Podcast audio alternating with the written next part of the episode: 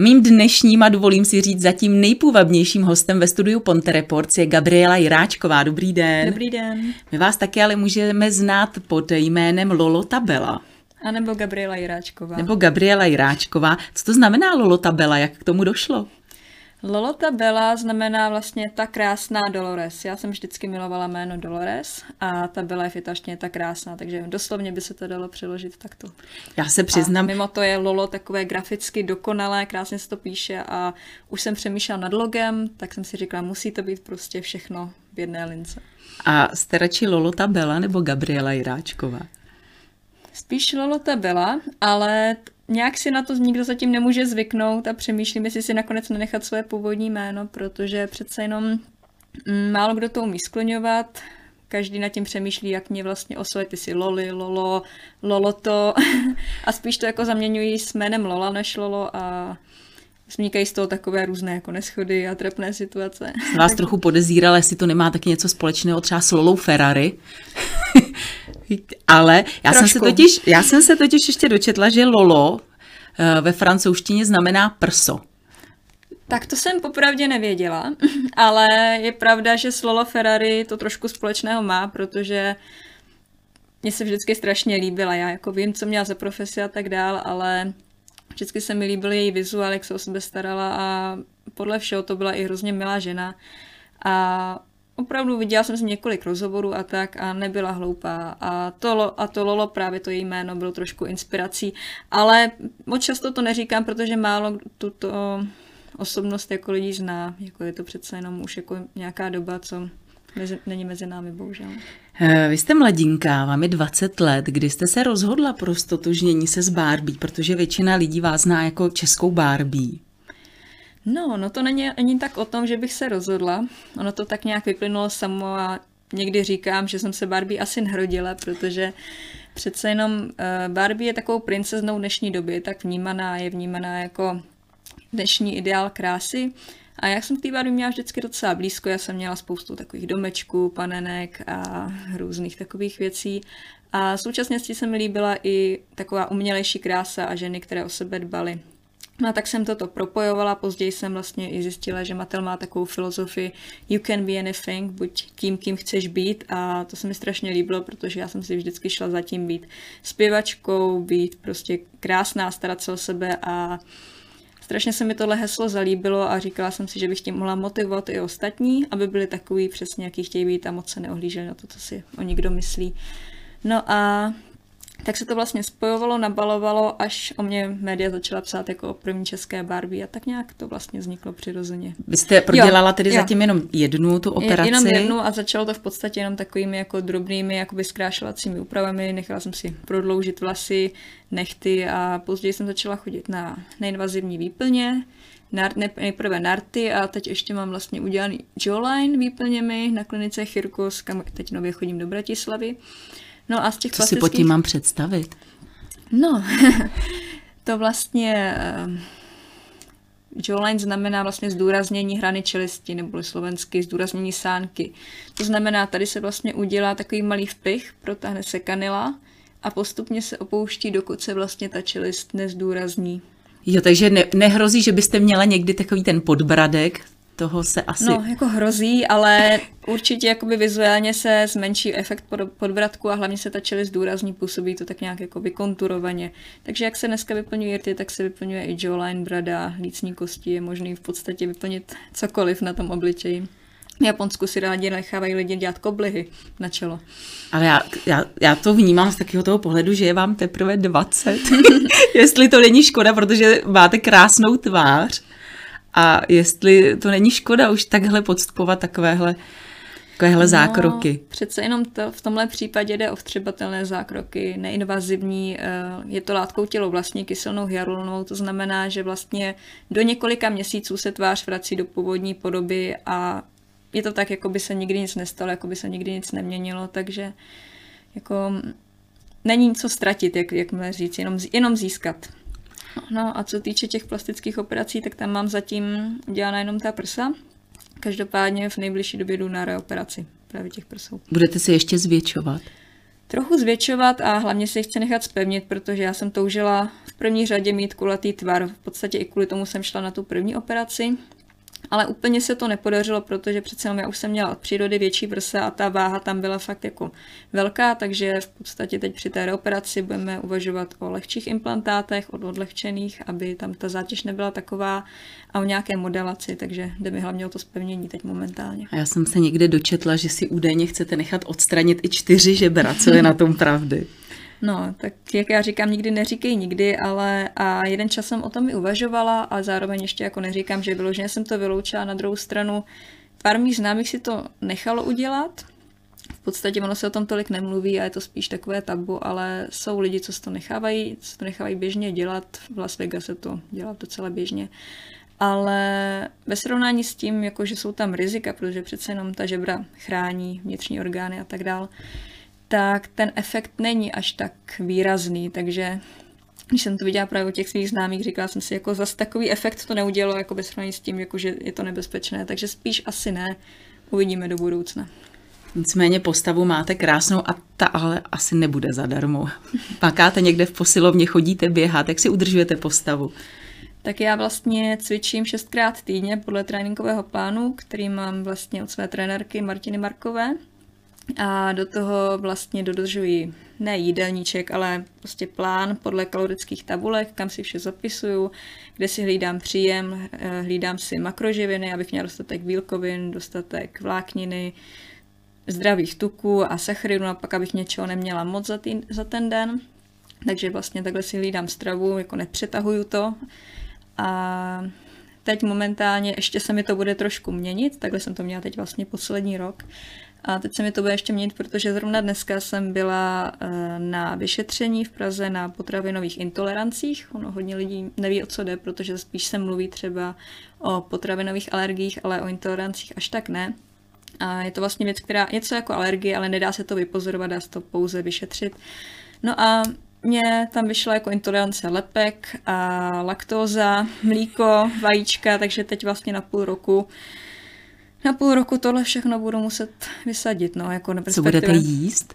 No to jsem si taky říkala v první chvíli, jako co já budu jíst, protože přece jenom vajíčka, mlíko, to je ve všem, to není jenom jako samotný, no, tak už jsem si začala dneska googlovat eh, bezlepkovou stravu a bezlaktozovou stravu a jako ku podivu jsem byla mile překvapená, že to jde, že jako není to úplně ztracená věc, jako jsou tam různé alternativy. No a asi začnu víc jíst maso, protože to mi vyšlo uh, naopak velice pozitivně, že bych měla jíst víc masa a zeleniny, takže budu asi jíst zeleninu, maso pořád takhle dokola.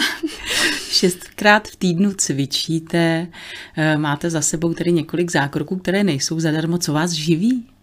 Co mě živí. tak momentálně mě z části živí influencering, protože od té doby, co se o mě začalo mluvit jako o Barbie, psát a tak dál, tak vlastně se mi trošku rozběhl Instagram, byť to teda jako není úplně jako moje hlavní, můj hlavní cíl nebo moje hlavní práce, a ani nemusím úplně slovo influencer, tak přece jenom ta Barbie ho ze mě udělala, takže z části vlastně si vydělávám právě jakoby reklamou a doporučením, protože spolupracuji s několika salony, klinikami a tak podobně.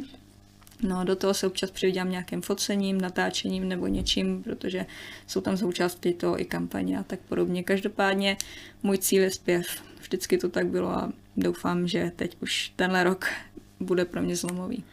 My jsme v Mostě v nahrávacím studiu, proto hlavně jsme tady, proto jsme se tady potkali. Tak co natáčíte, co nahráváte? No a bylo to pro mě překvapení. Já jsem dneska nepočítala úplně s rozhovorem. Já jsem říkala, ježiš, ty vlastně, no to, to, bude, to bude ostuda, protože já jsem tak jako vyběhla hlavně to, hlavně to dohrát. No, moment... Ano, takhle to vypadá, když normálně klasicky si ženská odběhne od plotny. no, u mě skoro jo. No. Takže v současné době natáčíme vlastně covery, teď dneska jsme tady v Ponte Records dohrávali ještě jeden, ještě nám chyběla jedna sloka, kterou jsme chtěli ještě předělat, aby byla, aby byla perfektní. A současně s tím vlastně pracuji na svojí vlastní skladbě se slovenským skladatelem Tomy Popovičem. Teď momentálně na tom pracujeme a to bude takový hlavní cíl. Každopádně do té doby, než to bude hotové, tak chceme vlastně dát ven aspoň ty covery, aby diváci měli trošku jako nějakou ochutnávku nějakého mýho zpěvu, než do toho praštíme úplně. Jaká bude ta vaše skladba? Protože já můžu prozradit, že ty kavry, to jsou Nightwish, mám pocit, že jste tady i nahrávala Queen, mm-hmm. což jako nejsou, za A to nejsou vůbec jednoduchý písničky, jsou to poměrně těžký kousky. A je to spíš takový rok, tak asi když se na vás podíváme, tak nevím, netypla bych si vás na rockerku, jako... tak jaká bude ta vaše písnička? To nikdo, ale já mám strašně ráda metal a Nightwish je moje úplně nejoblíbenější skupina. Ještě starou Turunen asi předpokládám. No, tak to byla nejlepší, to, jakoby, to je bezkonkurenční, ale jako mám ráda i další zpěvačky, které tam potom obsadili její místo. Každopádně tuhle písničku jsem si vybrala do Lucerny, kde vlastně jsem v podstatě trošku jako se vrátila, jako by takový comeback to byl trošku k tomu mému zpěvu. A teď jsme k ní natočili ještě vlastně klip a pak jsme ještě dělali Never Enough a to je z filmu Největší showman. A ta vaše písnička tady a, bude a spíš popová písnička... nebo rokovější, nebo jaká bude? No, jako, jak říkám, můj oblíbenější žánr je metal, ale přece jenom úplně by to asi nekorespondovalo s mojí image a s mým hlasem a celkově jako úplně, byl by to možná zajímavý kontrast, i o tom jsem přemýšlela, ale asi ne, takže teď pracujeme na popové věci. Eh, nemrzí vás eh, trochu, že vás tady všichni vidí samozřejmě jako krásnou blondýnu, do které vy se nějakým způsobem stylizujete do té Barbie, ale málo kdo už o vás ví, že vy jste hrála v seriálech, že vy krásně malujete, nádherně zpíváte, taky ráda čtete. Nemrzí vás, že právě tyhle věci se o vás neví? Mrzí. Mrzí, jako je, je to tak a hlavně dřív, jako když jsem ještě nebyla zvyklá moc na hejty a na lidský předsudky, tak jsem si říkala, jako proč ty lidi jako jenom z nějakého titulku či nějakého článku, který je samozřejmě vždycky nafouknutý, usuzují, jaký člověk ne, je, jenom, nebo podle fotky, jenom proto, že se o sebe stará. Každopádně jako časem už jsem si na to zvykla a neberu to dneska už jako nějak moc potaz, respektive už komentáře nečtu vůbec. Když mi někdo něco napíše, tak si vyslouží maximálně ten blog, myslím jako něco opravdu hnusného nebo vulgárního. A tak nějak jsem se s tím, tak nějak jsem se s tím jako srovnala, že ti hejtři a ty předsudky k tomuhle asi patří, celkově k tomu show businessu ještě asi o to víc, ale i tak je to ve všech sférách. Nevyhla bych se tomu asi ani kdybych jako nebyla brána jako Barbie. A je Nevím, pravda, no. že Čechák se úspěch eh, neodpouští. To se říká, to se říká, no, ale... A je to pravda, je to pravda. Ale já bych se vrátila ještě k těm knížkám. Vy jste údajně přečetla už přes 2000 titulů. Jaké třeba knížky máte nejradši? Jaké nejradši čtete? Eh, tolik ne, to, to zase ne. Já jsem řekla, že vlastně mám doma přes 2000 knížek a ono to tam bylo trošku jinak v tom titulku, ale přečetla jsem jich opravdu hodně, dovolím si říct až do několik set. A úplně nejradši jsem vždycky měla romány nebo nějakou historickou četbu. Já jsem vždycky strašně ráda četla třeba o Karlu IV. Jako já jsem si vybírala strašně zvláštní četbu už jako dítě. A nebo to bylo takové zajímavé, když mi bylo 10 let, tak jsem, tak děti nosily do, školu, do školy tu povinnou jako četbu nebo nějakou čítanku, čtenářský deník, takový věci. A měli tam, cestu. Měli tam, ano, měli tam cestu, já jsem si přinesla čachtickou paní přečtenou, no, takže asi jsem k tomu vždycky, asi jsem byla vždycky nějaká jiná asi ve všech směrech. No, Máte takže... ještě dneska čas číst? Ještě si najdete chvilku? Je pravda, že dneska už tolik ne, jako strašně ráda bych a ne, nemám na to už tolik času, co jsem měla dřív. Každopádně teď po dlouhé době jsem se dostala k jedné knížce a jsem teď momentálně v půlce v šifra mistra Leonarda a to je něco neskutečného. Pojďme se ještě vrátit eh, k tomu zpěvu, protože to je asi to, k čemu se věnujete zatím nebo momentálně nejvíc. Eh, kam chcete s tím zpěvem, až to dotáhnout? No, strašně bych ráda co nejdál a opravdu začala tady v Čechách a dostala se až do Hollywoodu v podstatě, tak nějak jsem si to jako i naplánovala, že z Čech až do Hollywoodu motivovat lidi, aby se nebáli mít vy, jakoby vysoké sny, jako odvážné sny, že nemusí si přát jenom něco přízemního, že opravdu pokud mají velký sen, že se ho můžou splnit a strašně ráda bych toho byla jakoby živoucím příkladem. Takže ráda bych začala tady a postupně už bych ráda jakoby s tou svou hudbou a i vizáží, celkově jakoby to je jeden celek, došla až do Hollywoodu a v podstatě už jsem tam měla eh, od dubna být, každopádně korona korona nepokoje a tak nějak se to všechno sešlo, takže nakonec jsme rádi, že jsme neodjeli v tom dubnu, protože to bylo v podstatě o pár dnů, jako už jsme měli opravdu odletět a byla karanténa a uzavření hranic, no. Takže takže kdy poletíte?